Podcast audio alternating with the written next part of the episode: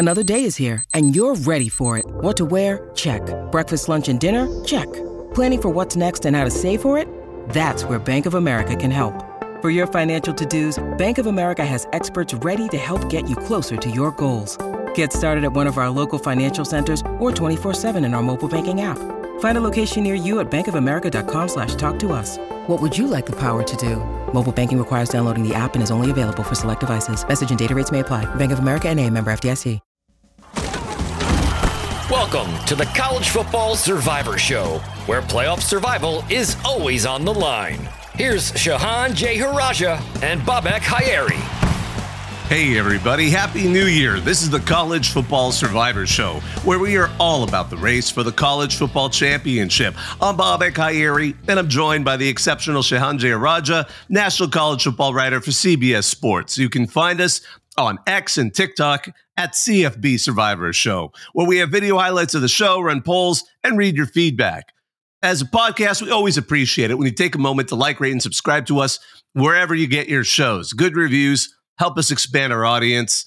You know, we're doing this the afternoon, morning, right after the semifinals. It's January 2nd. Those were two of the best games we've seen in the playoff era. I'm just going to ask all of you for a little patience with me, only because my voice, I don't caught some weird cold like Christmas Eve. My voice just solely decided to go on hiatus. It's about, oh, 75% back. But I apologize if it's not the normal the normal tone you're usually used to. But luckily, Shehan's voice is great. But so let's let's start talking about these games. First of all, I, I hope you had a good New Year. Um, and let's talk about what happened. Uh, let's talk about what happened. We can start in chronological order. You know, the Rose Bowl was first, although not early uh, because I love that sunset. But uh, we got a heck of a matchup between Michigan and Alabama. It was as described. Yeah, it was interesting. So obviously, it's no secret. I kind of thought that Michigan was going to struggle in this game. And some of the issues that I worried about did come to fruition, right? I mean, this was a Michigan team that did struggle, uh, especially in the first half to run the ball. Alabama was able to do a good job against them. But this was a Sherrone Moore masterclass. This was him using so much misdirection. They came out in formations that I've never seen before. it, it is unbelievable what they did. And one of the factors too that I think we really saw was Alabama struggled uh, in man coverage. You know, they, they really haven't played a lot of zone this year. And that was something that Michigan was immediately taking advantage of. They knew, look, we're not going to beat these cornerbacks and safeties one on one. So what we're going to do is we're going to get them in motion. We're going to get them going side to side. We're going to, uh, you know, jut this way and then cut back. It, it was unbelievable what Michigan was able to do. And you know, the funny thing about this game is that it ended up going to overtime. Michigan kind of needed a late drive to win the game, but Michigan was to me clearly the better team for the entire afternoon. I, I, think that you know when you look at the way that they played defensively, uh, their pass rush was something that I did not expect to be maybe as good as it was. That w- that hasn't been a strength for them, but they were able to get after Alabama's offensive line again using angles, using misdirection. The funny thing about this game too, from a Michigan perspective, is that it actually reminded me a little bit of how TCU attacked Michigan last year especially defensively. They used a lot of angles. They came from from different places. They used linebackers. They they used safety blitz. Uh, I think that Michigan was able to incorporate a lot of that in a big way, and of course, uh, still have a lot of success with their with their extremely good defensive line. So a total team effort. Uh, Michigan again, the, the team that absolutely deserved to win. And shout out to Blake Corum, by the way. That two play drive in overtime was as memorable as any as we've ever had. I, I, mean, it gave me shades of Sony Michel back in 2017 against Oklahoma in overtime. That's how good I, I think the play was. Michigan. First playoff win in uh, in the college football playoff era. They're going to play in a national championship game for the first time since we've started having national championship games. What a day to be a Michigan Wolverine! Yeah, because they, they snuck in right before the BCS was created in '97 and and beat Wazoo in the Rose Bowl, the very same stadium they were just in. I uh I what struck me a lot, uh, what especially in that first half, my notes I was taking as I was watching the game. I thought the best defender on the field against Michigan was Michigan because they just would occasionally just make mistakes. I mean, uh, JJ McCarthy had a, a, good overall game. It was what we were hoping for. You know, he, if, for, if, if Michigan was going to win, he needed to step up a little bit. He didn't play world beer. It isn't like you know the, the the battle we saw in the Sugar Bowl, but he stepped up. But initially, there was a moment where we are like, oh, it's going to go off the rails quick because he throws what looks like an interception. They lucked out because the defender's heel was already past the line when he when he went up for the catch, so it was it was ruled uh, it was ruled not interception. But um, and then the special teams for Michigan, and, and many people pointed out this is another uh, coach's son assistant situation, but they were they had some. I mean, we watched Morgan drop a punt, you know, fumble a punt uh, that just turned into a possession for uh, Alabama, allowed them to get back in the game, um, and uh, there were just enough errors that I was just kind of like, okay, well, Michigan's worst enemy seems to be themselves. Um, and then the second half, we saw, I thought Alabama, because we all knew we have two very strong coaching groups here. We knew Alabama was going to make adjustments heading into that second half. So, despite, as you pointed out, the incredible work by the Michigan defensive line in the first half, I mean, they got five sacks. They were coming at them in all kinds of directions. It was absolutely fascinating to watch you know, that you the the uh, Alabama offensive line would go after some guys, and you just see I, there was one I forgot who it was. He just came right through the line, like completely unblocked, and t- took out Milroe. And so you were like, they were able to control it. They only had one sack, I believe, in the second half, and then at that point, it was just again, it was just it was striking to watch to watch those adjustments and see how they delivered. I mean, again, though, um, we could talk a little bit if you'd like also about, we'll have to talk about Alabama's errors as well. The thing that, that took me, the, the, the ultimate thing that also struck me about this game is watching the two performances is neither of the teams looked like world beaters. They both looked good and they were both matched up well. And they both had moments where each team had a chance to win it. Um, arguably, Michigan, I think, had the edge for most of the game. Um, and then, you know, Alabama got ahead and then Michigan, you know, JJ McCarthy finally stepped up. But I think I just came out of that game because I know it, it, made me think about what you said, Jahan. You said, like, you think the national champion's going to come out of the Sugar Bowl. So as I was watching this game, I'm like, do I think whichever team, because again, win in overtime, do I think one of these teams looks like the team that's going to walk into the championship game and just steamroll their opponent? I don't think so. But there's so many other layers we should we I'm sorry, there's so many other layers we got to go into this. By the way, one other error I wanted to mention. I still couldn't believe like again, they were mental errors by Michigan. Like they had I forgot which tight end it was, had an unnecessary roughness, just like a pointless point. The guy was getting up it was a classic like, you know, trying to assert aggression and just handed more yards to Alabama. There were so many moments they messed up that extra point.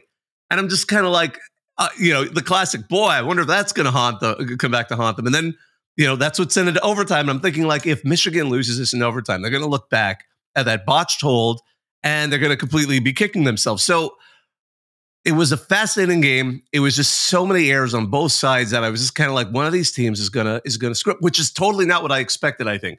I think you expect with Harbaugh, you expect with Saban that these teams are going to be coached at the top level, and I think there's a bit of excitement. There's you know maybe the Rose Bowl mystique. I don't know if we want to go that path, but I don't know. What did you make of all of that? Yeah, you know, I I want to keep the focus on Michigan. Of course, we'll have we'll have time to talk about them this week.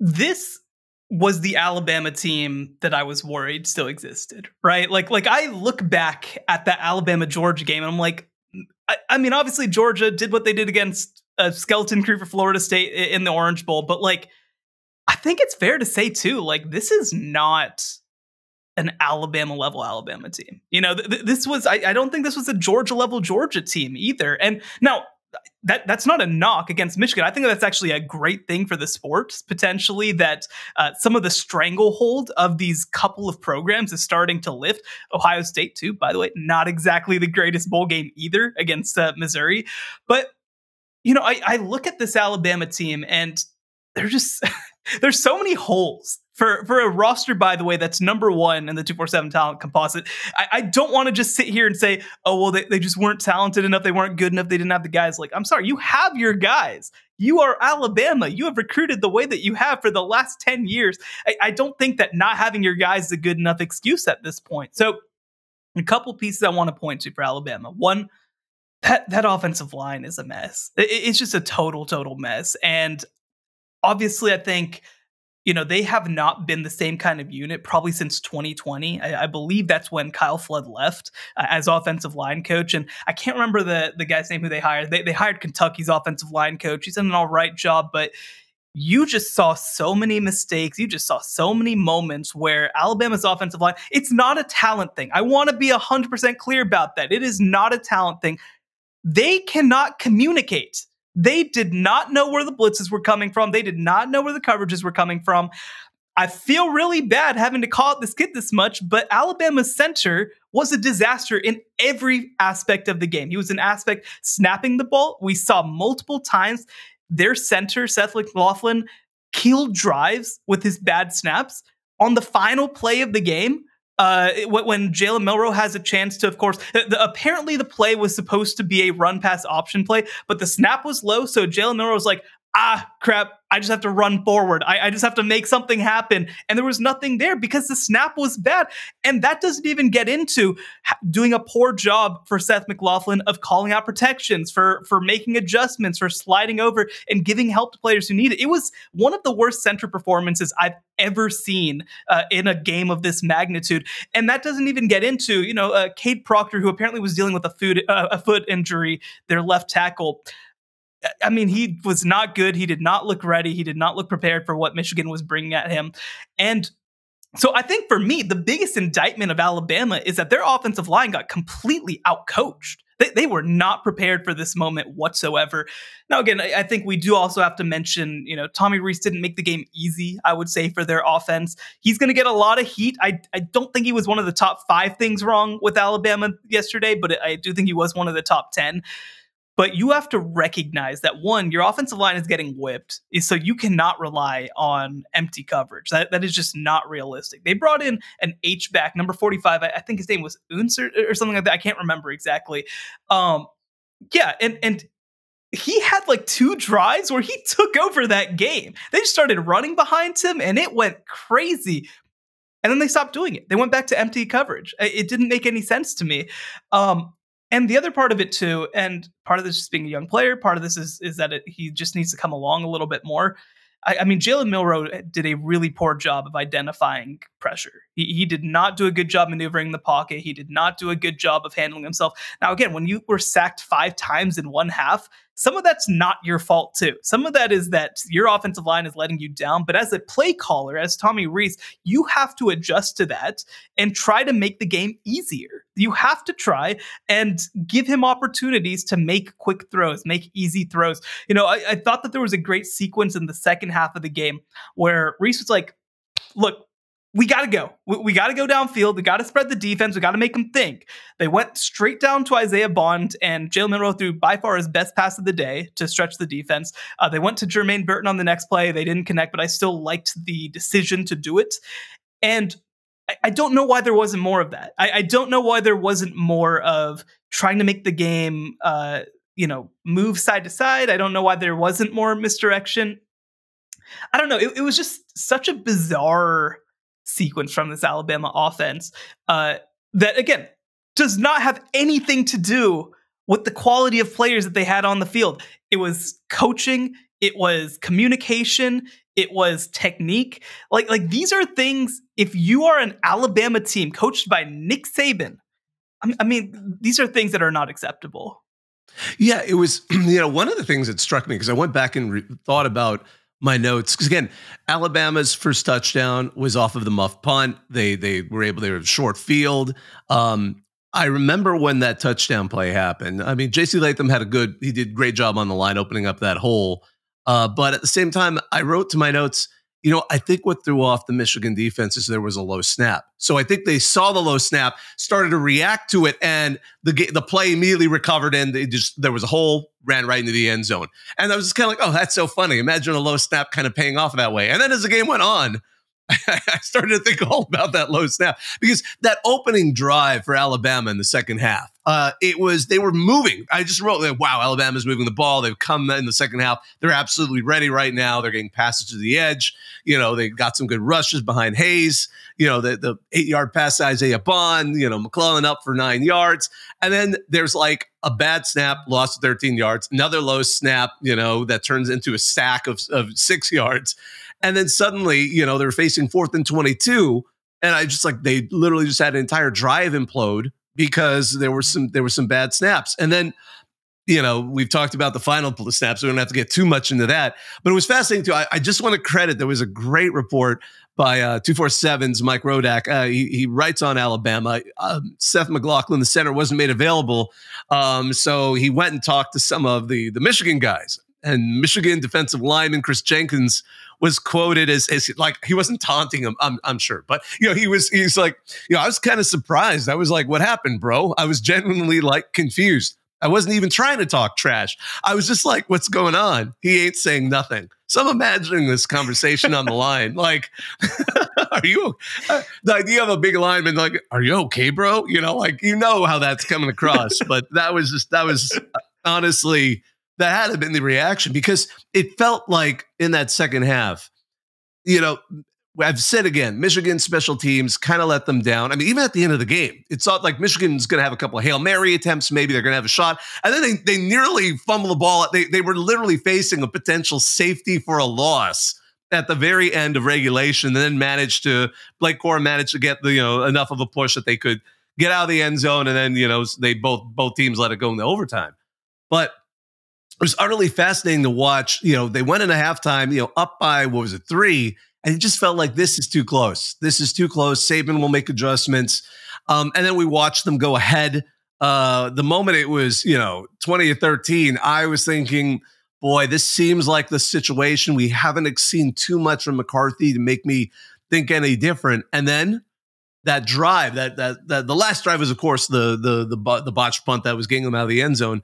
But yes, suddenly JJ McCarthy was able to to get them going, and they were able to uh, they were able, you know, big passes to Corum. You know, they got a great pass to Wilson. They made all the way to first and goal in short short order, and got that great touchdown to Wilson.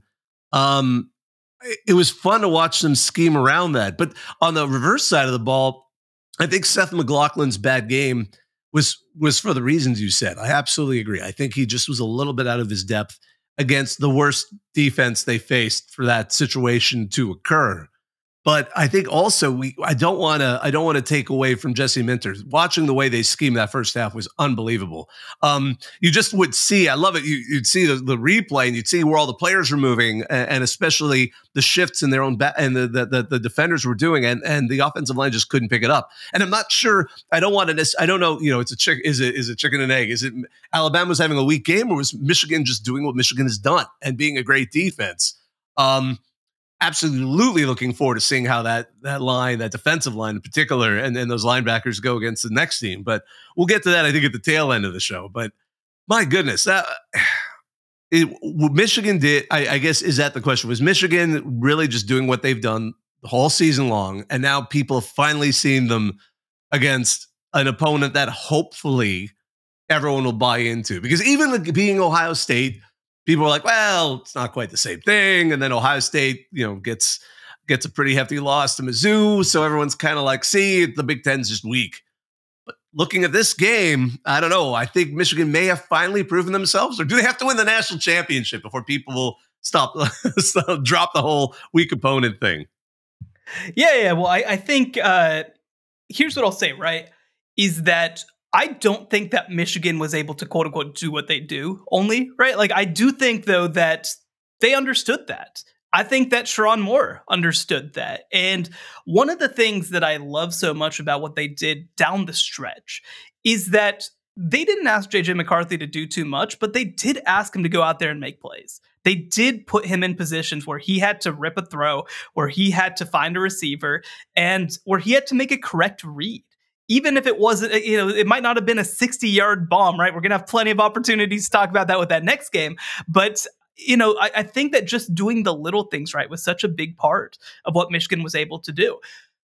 You know, when I look at this Michigan team, right, they average four yards per carry. Uh, that's fine. That's not necessarily what they wanted to do. A lot of that, I think, was on Blake Corum's last two runs, by the way. I think that they were under 100 yards rushing before they entered overtime.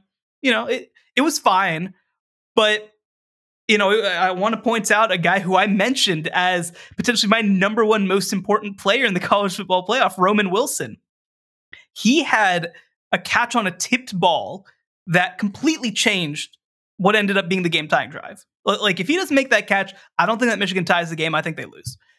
And then, by the way, he I believe uh, I believe he has the touchdown right after that as well, where where he kind of has that misdirection play where he kind of motions in and then goes out and goes to the goal line and uh, and the secondary is completely confused. They don't know who's supposed to be covering him, and so you know I, I think that that was a huge move by Sherrone Moore. I think it was a huge play by JJ McCarthy to spread the field, and we saw. I, I mean, I, I said it. Uh, I, I tweeted it whenever it first happened the very first play of the game was one of the worst sequences I've ever seen. Not just from the perspective of JJ seemingly throwing the interception, but like the decision to basically be like, all right, we're gonna run him to the short corner and he's gonna kind of like short. Like, what was that? That that was not a good play, but the philosophy behind it started to make some sense. They wanted to get outside. They wanted to force Alabama to cover them sideline to sideline, and that helped set up the misdirection. Now, that first play is still absolute garbage. Do not, do, never do that again.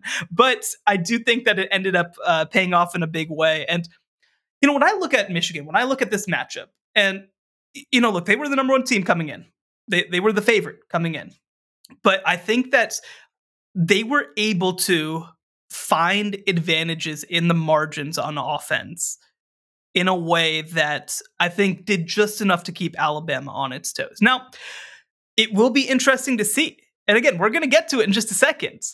When Michigan plays against a team that I think will be able to have some success against their defense consistently you know, I'm, I'm going to be very curious to see how Michigan handles that. Now, they're going to also be able to have more success offensively, uh, no doubt about it. They're going to try to play ball control. I'd imagine they're going to try to uh, to to ex- to quicken the game, limit the amount of plays, uh, try to prevent Michael Penix Jr. from being able to to obviously do his thing. But I do think that um, Michigan handled itself very well.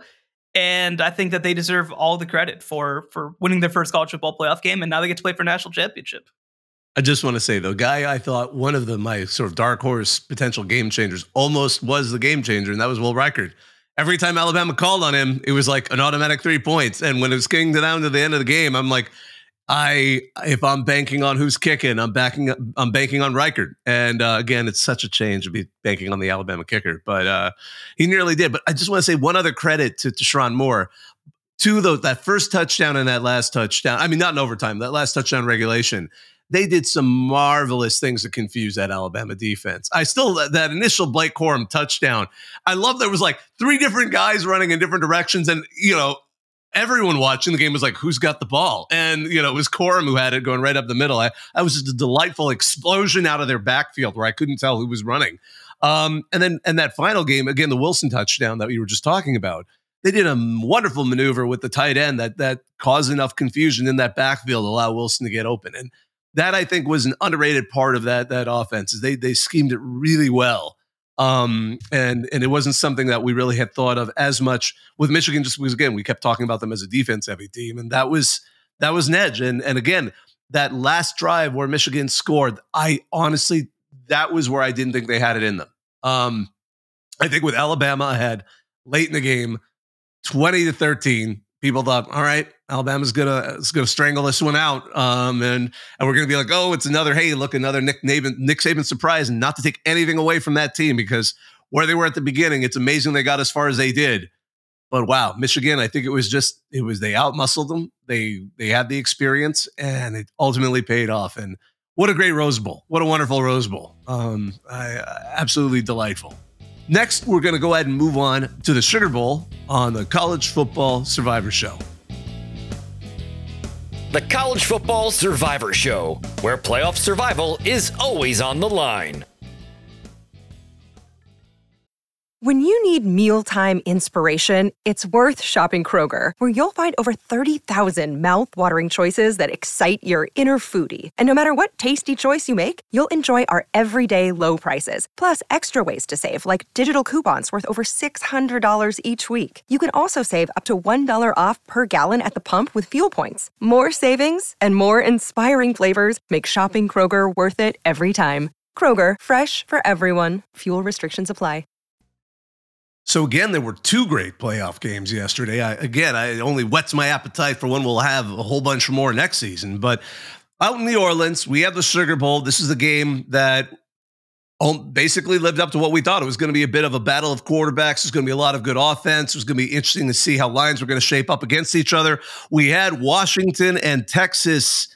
Washington ultimately triumphed, but my goodness, that game, just like the previous one, came down to the absolute final play. Shehan, what were your impressions? Yeah, well, I, we got to start with that final sequence because that was one of the weirdest things that ever happens. Oh. So I, I, said many times over the course of the game, Ryan Grubb and Kalen DeBoer, you are madmen. And at the end of the game, they were really mad. they, they, I do not know what was going on there. So of course, uh, let's start with the Dillon Johnson injury. So, Washington, of course, runs Dillon Johnson out there. He's been dealing with a foot injury. He re aggravated it even during the game, but they were trying to run out the clock. They were trying to get one final play in. Uh, they had an opportunity to run the clock down to about 10 seconds left, but Dillon Johnson has to be helped off the field, which stops the clock which which is insane. That that is a crazy rule that the clock only starts uh, on the snap. I, I, feel like I feel like maybe you could do it on the ref's whistle or something like that, so they have the opportunity to run some more clock down. It's just crazy stuff. But then Texas, because of that, instead of having to do potentially a lateral play, they find Jordan Whittington down the field, get onto the edge of the the red zone have multiple throws into the end zone and and have a chance to win. It was it was one of the craziest things I've ever seen. If Washington had lost that game because Dillon Johnson hurt his foot, that would have been one of the worst beats in the history of football. It would have been that bad. It would have it would have somehow outdone the Jordan Travis injury. It would have undone it would have outdone the Jordan Travis injury in terms of like the crisis of what it would have caused for one team. I couldn't believe it. And you know, it's it's it's great you point that out because, you know, watching that whole sequence, I mean, you understood. I mean, some people were like, "Oh, why didn't Washington just knee it?" It's like, no, no, there was a strategy there. If you can get the first down, you've totally ended the game. And you know, you want it, you, totally. you don't want you just you need to run it. And then again, the Johnson injury could have happened at a worse. And the funniest thing, I believe the rule it's from back when you know the hurry up offenses were sometimes also just sort of fake. People were accusing them of faking injuries and things like that. So the funny, I don't know if you caught the sequence. The the ref asked Texas if they wanted to run off ten seconds. They're like, we don't want to run off ten seconds because it's a it was their option. and so the, you know the, the the game freezes in time. You know, um, and it was it was absolute. And then it wasn't just that. Remember, they kick it, and then there's kick catching interference because they have a guy out there on Washington who's apparently never covered yep. a kick before, or he's a true freshman or something.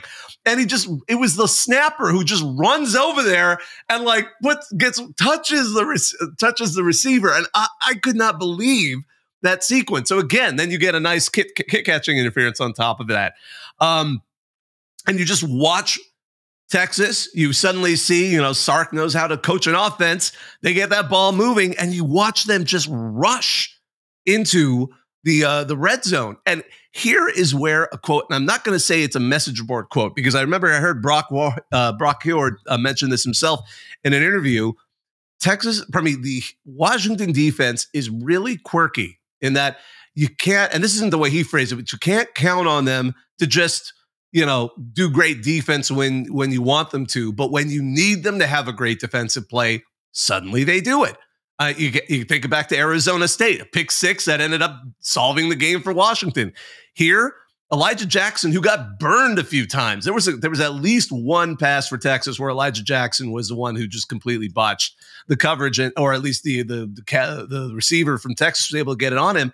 But he had like a picture perfect pass deflection to end the game, and I I just couldn't believe it. It was it was with everything everyone had said, like, oh, you can't look at the numbers of Washington. They just have some way of getting it done. And then suddenly watching that, I was thinking about everything we kept saying about Penix. You know, he has that weird way of just making a play happen. Um, this game, I don't think there was any, we didn't need to, to give that excuse. He was just awesome. We were watching some of the best deep passes anyone's ever seen, just getting these tight windows and nailing his receivers. And granted, we also saw how incredible his receivers were, doing everything from shoelace catches to uh, to, to running off and just catching balls that you know would would make some other receivers potentially struggle. But it's the defense this whole time that has the magical charm. Maybe it's it's always been them, and we just we get so distracted. that's not to take away from from some of the other strengths of Washington defense. I can't tell tell you how many times I wrote down as I'm watching the game, like Bralen Trice is legit. Like he kept getting back there and absolutely causing havoc. Um, Ewers absolutely got not. There was that one hit. It was right after. I wouldn't say it's a dirty hit or anything like that. It's what you normally do to try and disrupt a, a passer. It's like there was this one hit where they were actually worried he might have been concussed. But as soon as Ewers let go of the ball, Trice was right on him and just pushed him hard to the turf. And you watched him fall back, and his head a little did a little bounce. And and again, hopefully he's. I didn't. I, he was apparently okay. But I mean, they really got back there and absolutely did just enough. And on the other side of the ball, you know, we are always saying, oh gosh, T'Vondre Sweat and Brian Murphy are going to absolutely wreck these guys. They certainly put stress back there. There were moments where Sweat got back there. Also, Sweat looked a little tired. At one point, he was seen on the sideline, you know, loosening up on the bike. I'm not sure what was going on there. Brian Murphy had a couple of good plays, including a touchdown, by the way. Uh, we didn't. We, uh, that will probably get uh, get forgotten in, in the in the history of this game. But he had one hell of a, a touchdown there. Watching him kind of trot off the field with pride. But that the Washington defense, they can just get enough done, and I think that is something that a lot of folks just did not think of. Maybe they just think of the old Pac 12. They think of, oh, it's all offense. They're not physical. They can't really play. Um, and of course, if we're talking about physical, the Joe Moore award winning offensive line need a lot of credit because they created enough protection all the time to to allow Penix to do what he does and, and get allow Dillon Johnson to get some of those runs in. And, and again, we're, we don't know exactly what's going on. We were told that re, he re-aggravated, eh, re-aggravated an existing injury. But um, I hope we get to see him as well as we move forward. But I think the sheer physicalness of this Washington team is what struck me the most that I did not expect. Yeah, I'll tell you what, I want to talk about Washington. I want to talk about Michael Penix Jr. Michael Penix Jr. just had one of the greatest games that we've ever seen from a quarterback in college football. It was up there with the Joe Burrow games that we saw in the 2019 college football playoff. It was up there with the Mac Jones games, with the Deshaun Watson games, every single one of them. It was one of the best we've ever seen. 29 of 38 for 430 yards and two touchdowns, the fourth best passing performance ever in college football playoff history. He completed uh, he completed passes to eight different receivers, six of them for more than 40 yards. Like it is unbelievable what that guy does. And to me, this was such a great example. Uh, the, the big plays are great. The big plays are great. But what makes Michael Penix Jr. special is the little things, mm-hmm. is his ability to step up, avoid pressure. We saw him using the quarterback run game and scramble game a little more than we've seen because they've been trying to protect his health. We, we saw him, uh, you know, not just hit the 70 yard passes to Ja'Lynn Polk, but hit pinpoint outs for six yards whenever they needed a first down.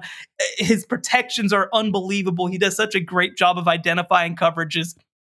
I feel like Michael Penix Jr is even now today still one of the most underrated players we've seen in college football over the past couple of years. It is crazy what he has done and when I look at this game, when I look at this Texas versus Washington game, Quinn Ewers, a really good quarterback, one who's going to play in the NFL, one who probably will come back next year and, and will have a chance to maybe even be a first rounder after that. The reason that Washington not just won this game, but won this game handily was because one of these teams has Michael Penix Jr. and one of them doesn't. And that was my question coming in to the college football playoff. How big of an advantage was having the best quarterback in the field? But the reality is, I, I think that Michael Penix Jr. is not just the best quarterback in the field.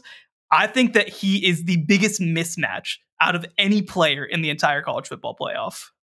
I think that's a great call. I mean, one of the things that struck me yesterday was his pocket awareness, as you kind of noted, because he would just, you'd see the replay, you'd see how he'd move around, especially with uh, Texas's strong defenders coming through the line. He just knew where to be and where to deliver the ball. And that laser focus and that comfort just was, it's something you can't, it, some, some of that is, is talent. I mean, some of that's just natural talent and just sort of that, that magical ability he has. And, um, Absolutely. I mean, because that was, and I was going to ask you that too, because how do you compare this team with that uh, that Joe Burrow 2019 2020 LSU team because that that has been a point of comparison in multiple uh, places. Which I was there, you know, in 2020 for that title game when Burrow just kind of went in that same stadium and, and won it all. How do you think they compare? I mean, what what nuances would you say kind of dif- differentiate the two?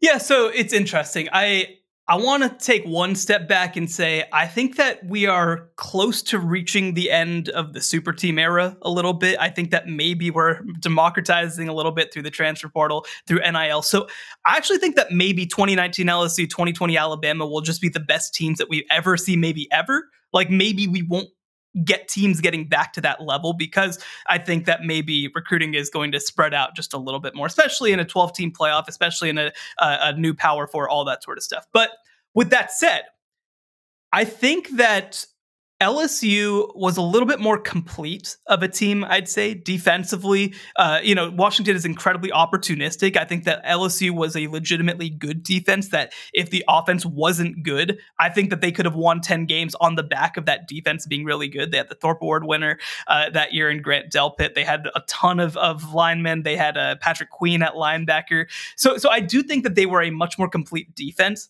offensively, I, I, think that what Washington does is competitive with what LSU does.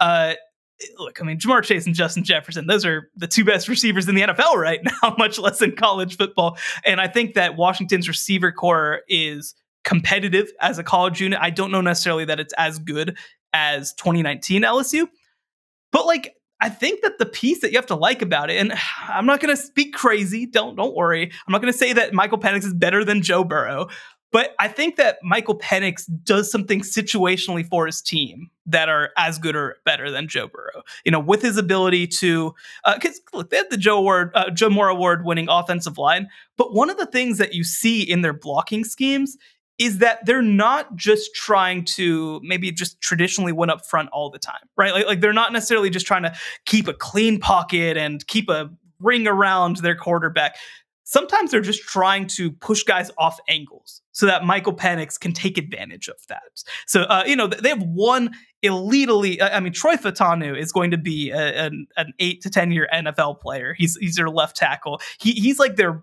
big time guy. I think the the rest of the line is very good, but but I think that Michael Penix also makes it look great with his ability to evade pressure and deliver pinpoint passes. So, look, I, I think that that LSU is, uh, I mean, I think that I would still make the argument that they're the best team in the history of college football. And, and Washington certainly isn't that.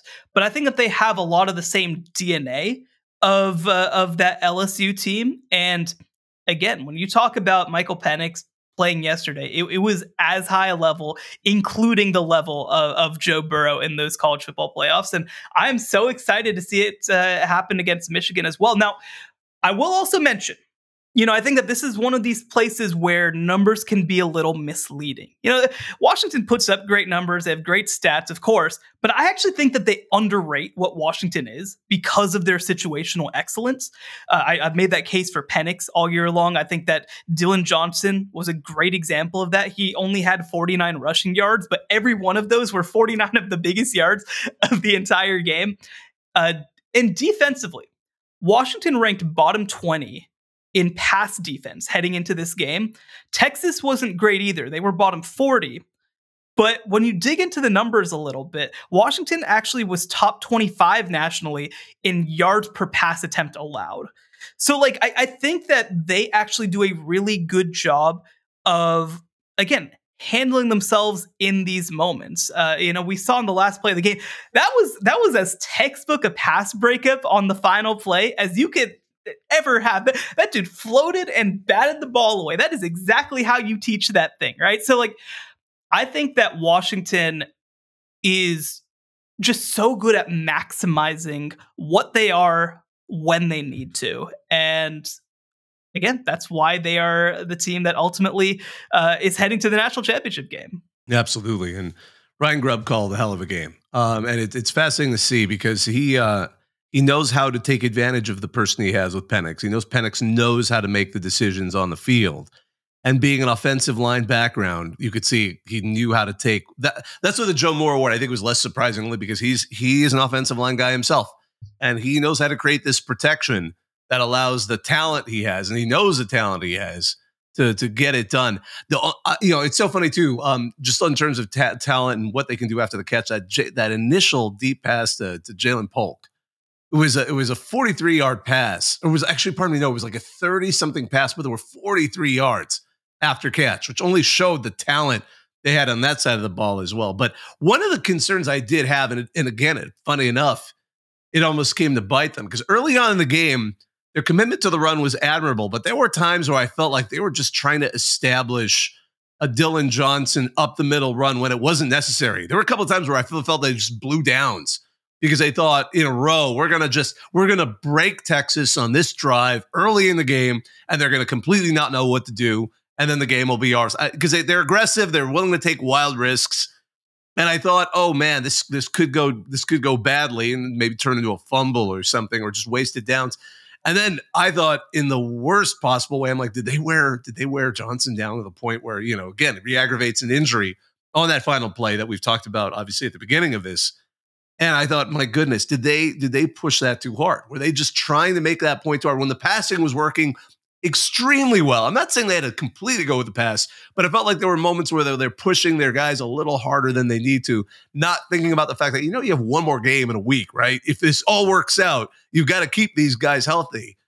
That was a one thing where if I was just going to give one critique, my biggest critique was I thought there were a few drives where I didn't understand why they were pushing up the middle so much, especially um, you know, uh, you know, again, you want to keep the defense honest, all that stuff, but it was questionable. And, and then with that injury to, to Dillon Johnson, it only made me go back and kind of underline those drives in my notes because, like, why did you guys do this then?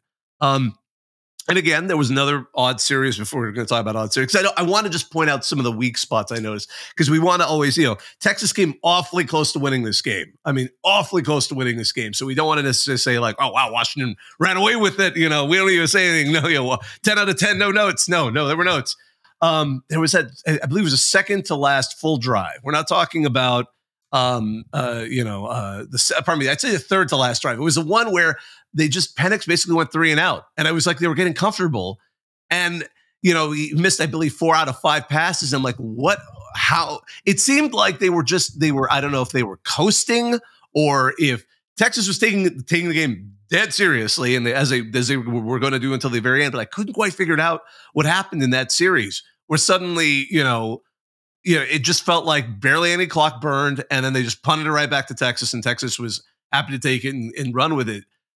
There's that little weirdness going on with Washington that I think could be its flaw, and I, it, it's fascinating too because going back to what I said about the the Rose Bowl, both these teams were just flawed enough where you're like, I really can't predict.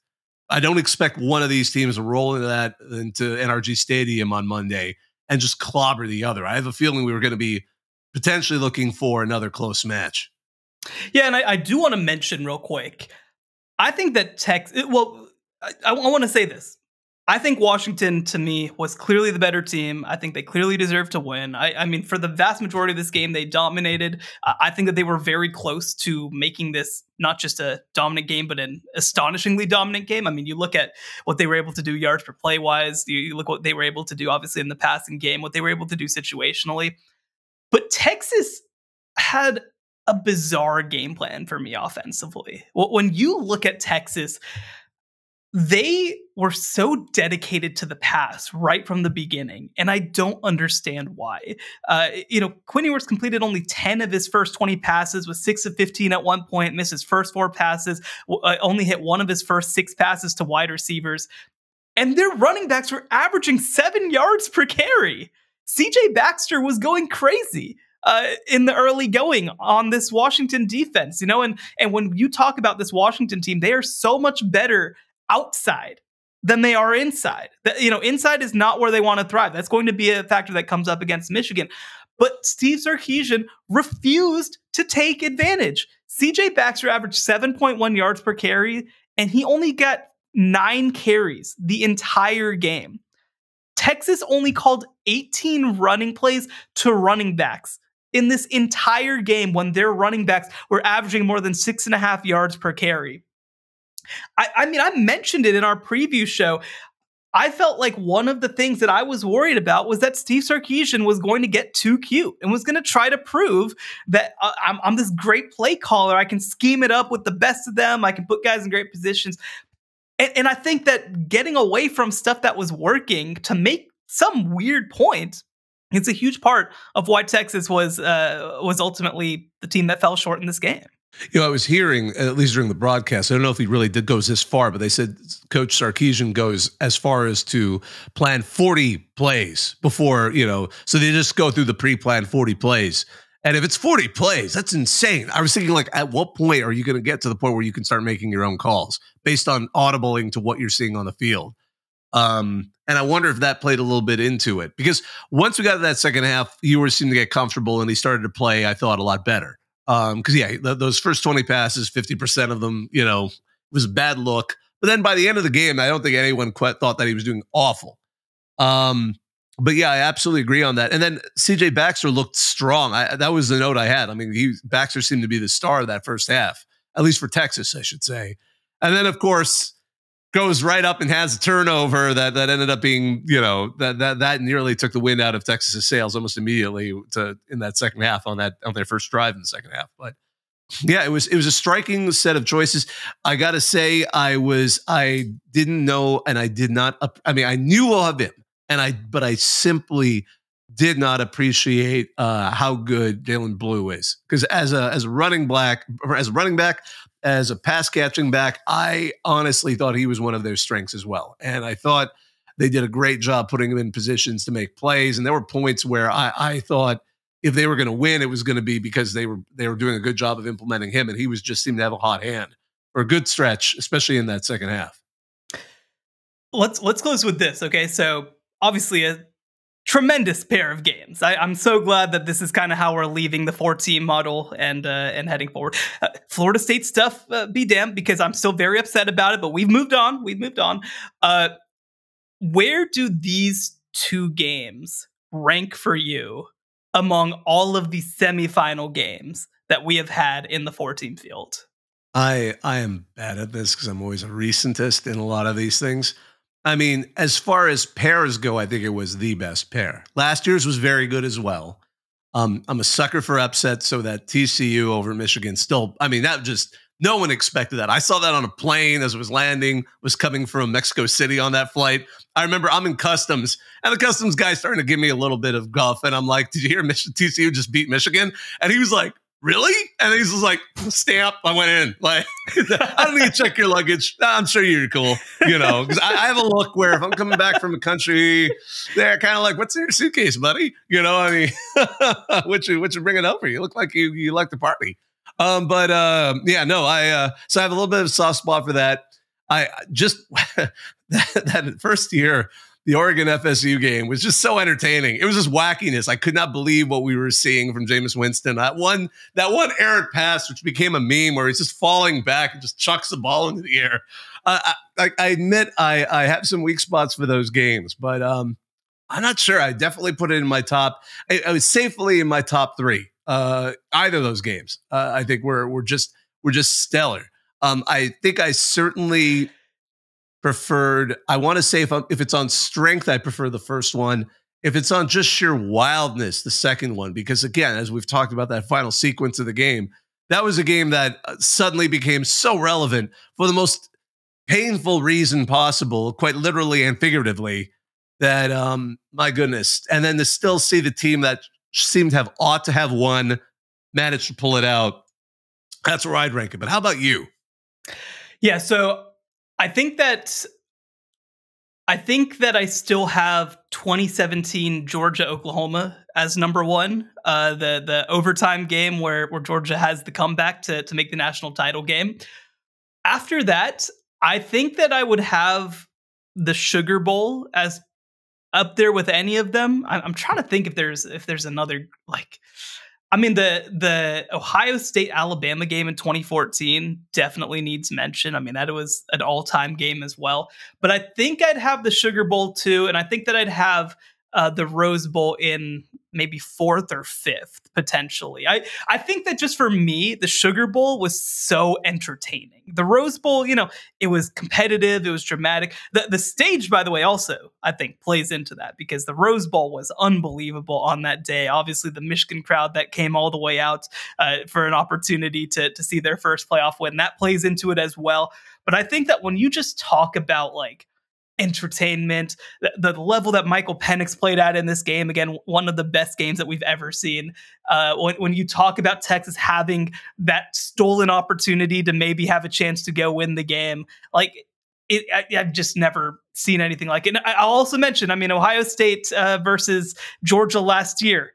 when when the kick falls short at midnight. That also definitely deserves mention as well. So that's probably also my top five. But to end the college football playoffs four team format with two straight years of awesome semifinal games, not bad.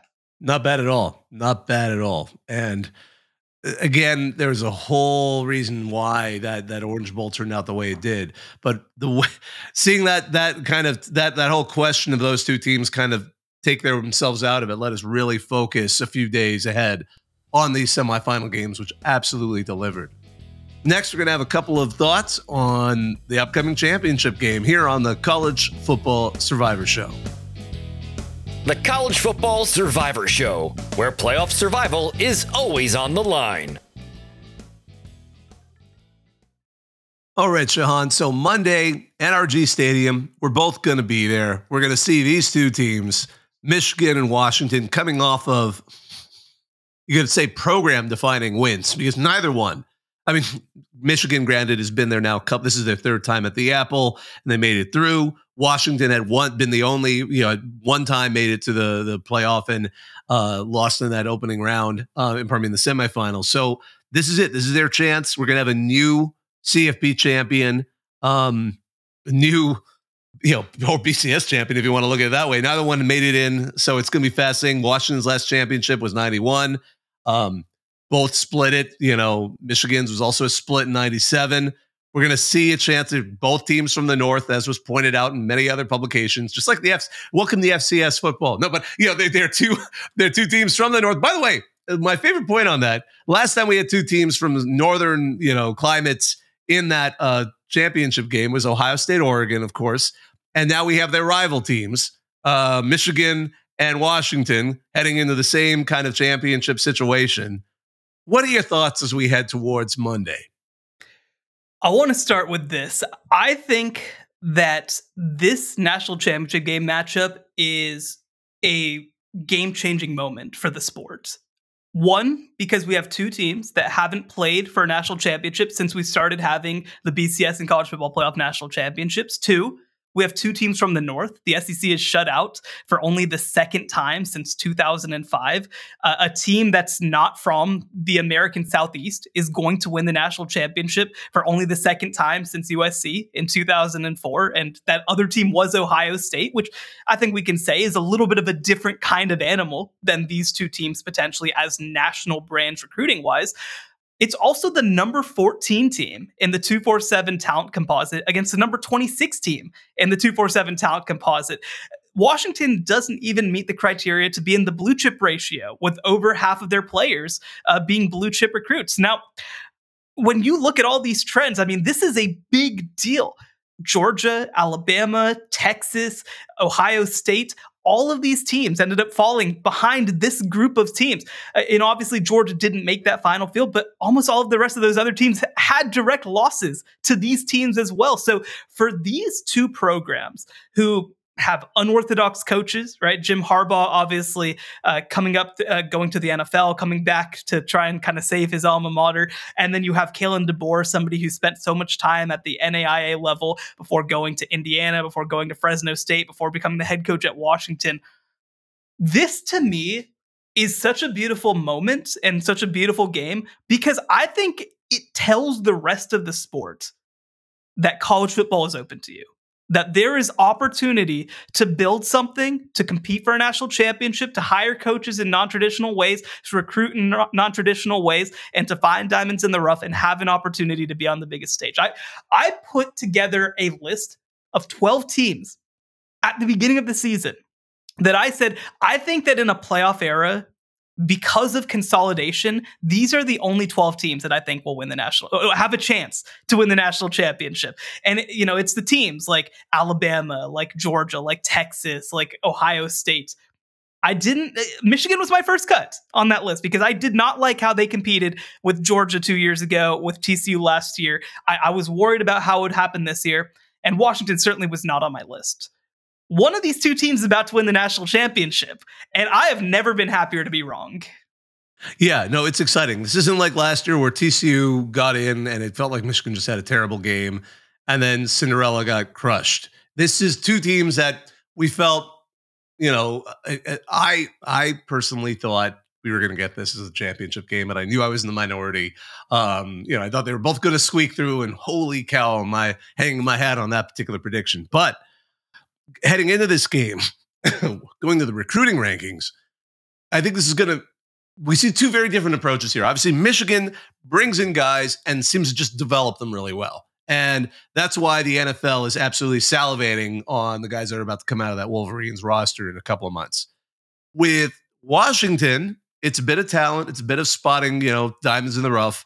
But at the same time, we can't get over the fact that you know we've got a couple of great transfers there, and Penix being the uh, the, uh, the the the the uh, the symbol of that, and how much have transfers really worked into disrupting the the traditional recruiting rankings and all of that stuff. So there's that. As you mentioned earlier on this conversation, um, recruiting seems to have democratized quite a bit because of NIL, because of the portal allows players to move around. So I'm wondering, is this, and I don't want to get ahead of myself, but is this the point where we look back and we say, okay, now we're TCU was like the canary in the coal mine. They somehow made their way in, but it, was that really that transitioning into this? Transitioning into the 12 team playoff where we see which teams are able to make it through. Are we going to see something where recruiting rankings are important, but not quite the same, like predetermined nature of it's going to only be the six or 12 teams that are ever going to have a shot to make it all the way in. I'm curious to see how that stands as we go in. And again, going to these two coaching staffs, I mean, they both, you know, Harbaugh, obviously, the family is, is, a big deal. You know, obviously, his brother's doing quite well in the NFL. He's Michigan man through and through. But I remember when San Diego hired him, I because I, I, I, lived in Southern California. I was fascinated that you know the Toreros, the uh, non-scholarship program, which is a really cute campus. It's not a public school; it's a little Catholic school on this kind of mountain ridge in San Diego. Had hired this guy. Then he turns them into a winner, and they're non-scholarship team, and they managed to get pretty far I remember when Stanford hired him, and I'm like, okay, that gets me nervous as a USC fan because this is like this is when Pete Carroll was at his peak. I'm like, okay, they hired a guy who can win at a non-scholarship FCS team to coach Stanford. That seems to be a good, that could be a good fit because Stanford's got its limitations with academics and all that stuff. And we saw how quickly he ran with that. So when we went to the NFL, as USC fan, I was relieved.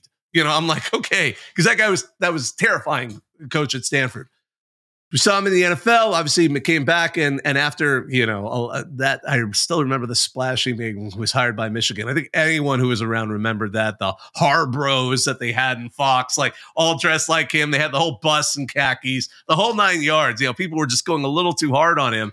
I think uh, for what he was had delivered so far, and here we are now. Finally, he's reached the level that people were had hoped for him um, when, especially in Michigan, when they had hired him in Ann Arbor. Now DeBoer, I think he's still so new to all of this. I mean, not new to coaching, just new to the public. A lot of people just don't. I still remember how mellow he was at the end of the game. It was like, yeah, we won a game, you know, at the end of the Sugar Bowl.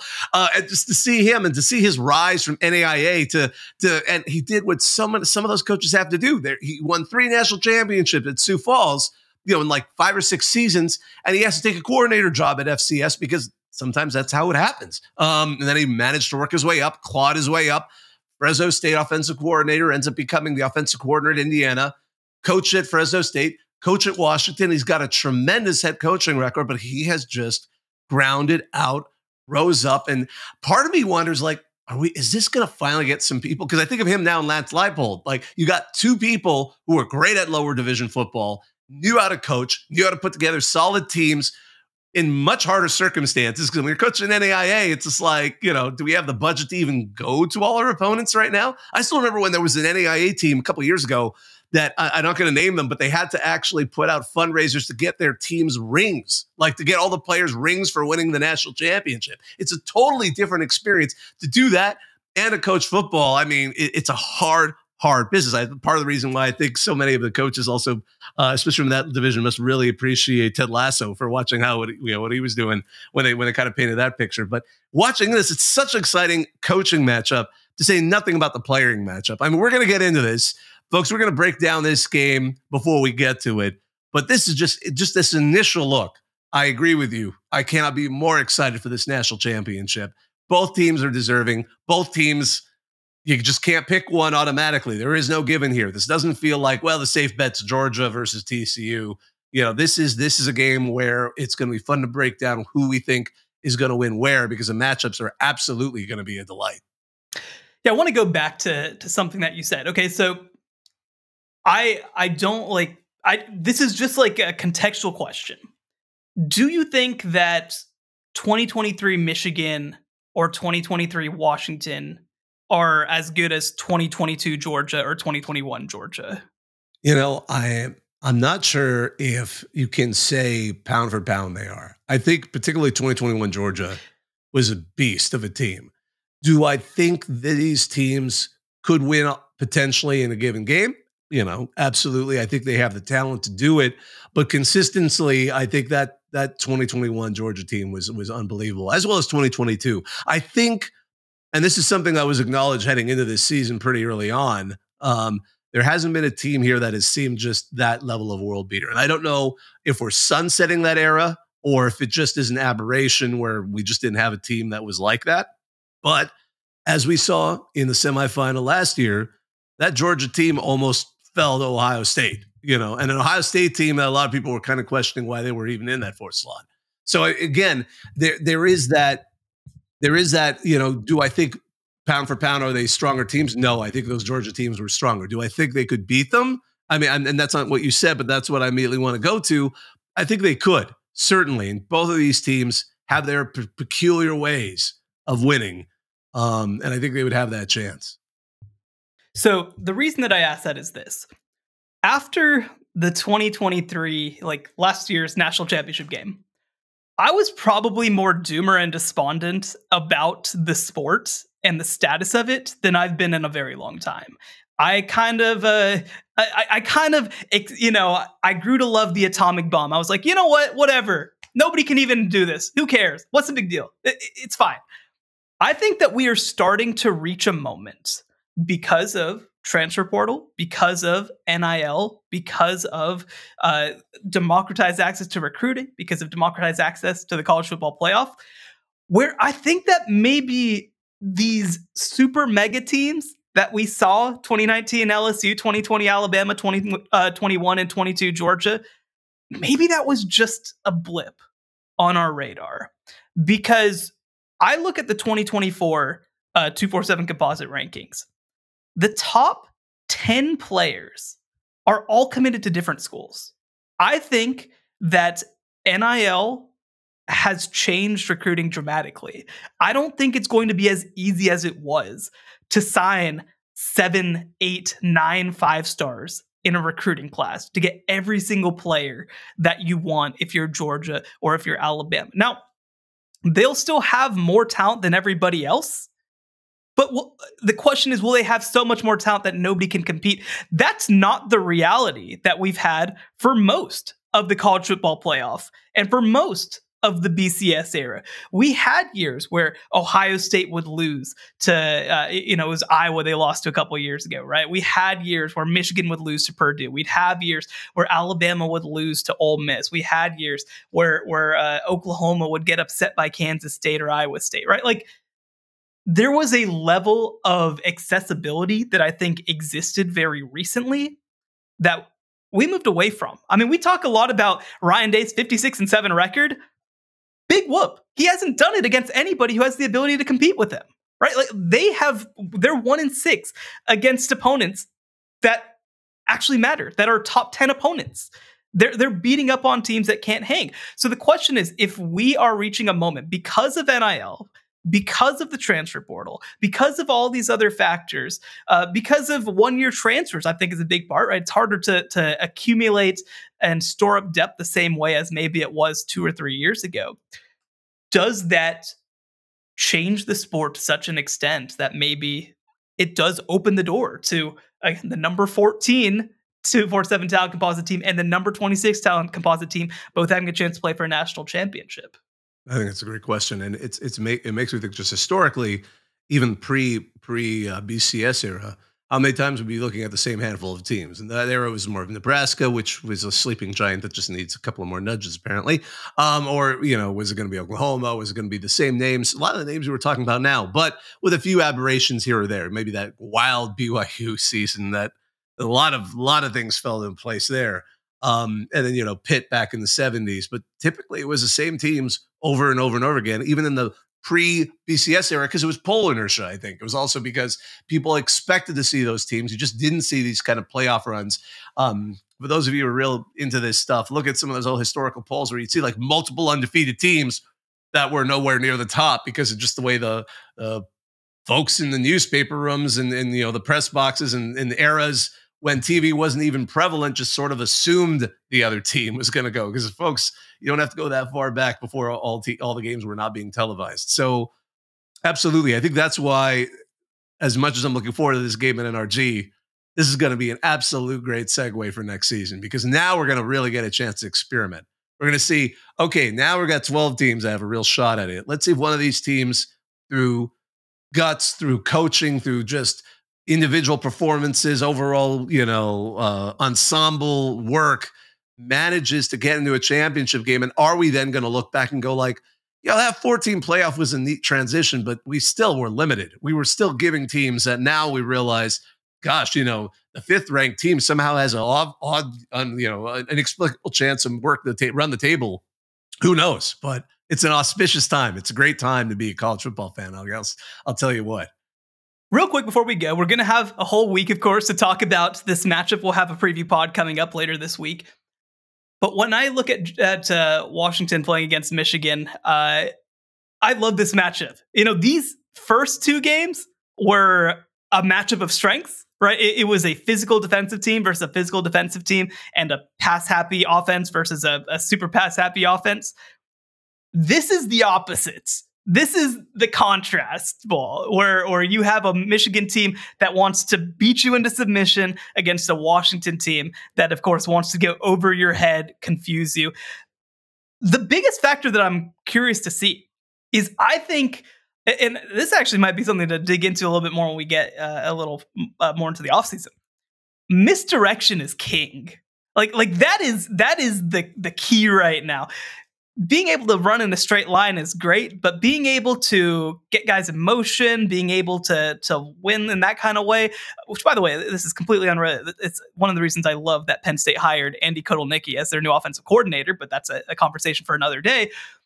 I think that both of these teams are both going to have a lot prepared from a misdirection perspective, but also defensively, I expect them to be more prepared for the misdirection than either Texas or Alabama was able to be defensively. We're going to see Washington play, I think, a lot more zone coverage. I think that we're going to see them really try to stack that box, make JJ McCarthy make throws downfield, uh, and, and, I think they're going to hold up decently well. And on the other side, I mean, look, Mike Sainristil and uh, and uh, oh my gosh, I always forget the other coordinator. It's not Will Johnson, but uh, the uh, they obviously are a tremendous combo.